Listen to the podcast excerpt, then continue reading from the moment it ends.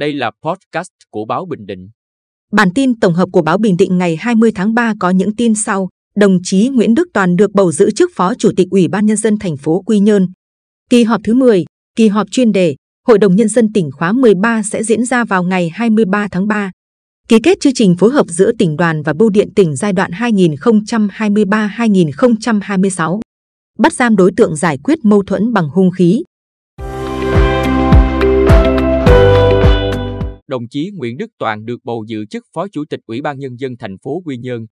Sáng 20 tháng 3, tại kỳ họp lần thứ 9 của Hội đồng Nhân dân thành phố Quy Nhơn khóa 12, nhiệm kỳ 2021-2026, các đại biểu tiến hành miễn nhiệm chức danh Phó Chủ tịch Ủy ban Nhân dân thành phố Quy Nhơn đối với đồng chí Dương Hiệp Hòa, do luân chuyển công tác, đồng thời bầu bổ sung đồng chí Nguyễn Đức Toàn, thành ủy viên, trưởng phòng tài nguyên và môi trường thành phố, giữ chức Phó Chủ tịch Ủy ban Nhân dân thành phố khóa 12, nhiệm kỳ 2021-2026. Kỳ họp thứ 10, kỳ họp chuyên đề, Hội đồng Nhân dân tỉnh khóa 13 sẽ diễn ra vào ngày 23 tháng 3.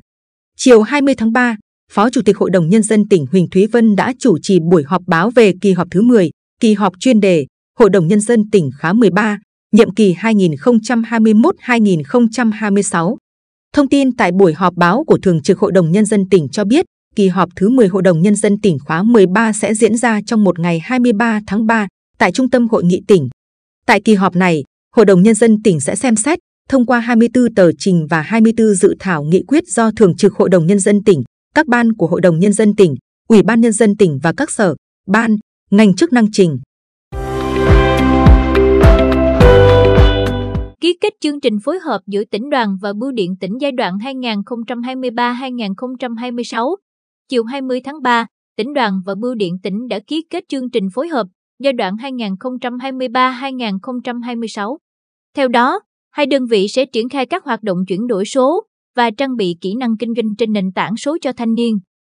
Tập huấn nâng cao nhận thức, năng lực về thương mại điện tử, chuyển đổi số, tư vấn định hướng, nâng cao kỹ năng liên quan đến thương mại điện tử cho thanh niên, triển khai các chương trình truyền thông về chuyển đổi số nông nghiệp nông thôn, lồng ghép vào các hội nghị tập huấn, đào tạo hoặc các sự kiện của tỉnh đoàn. Bắt giam đối tượng giải quyết mâu thuẫn bằng hung khí.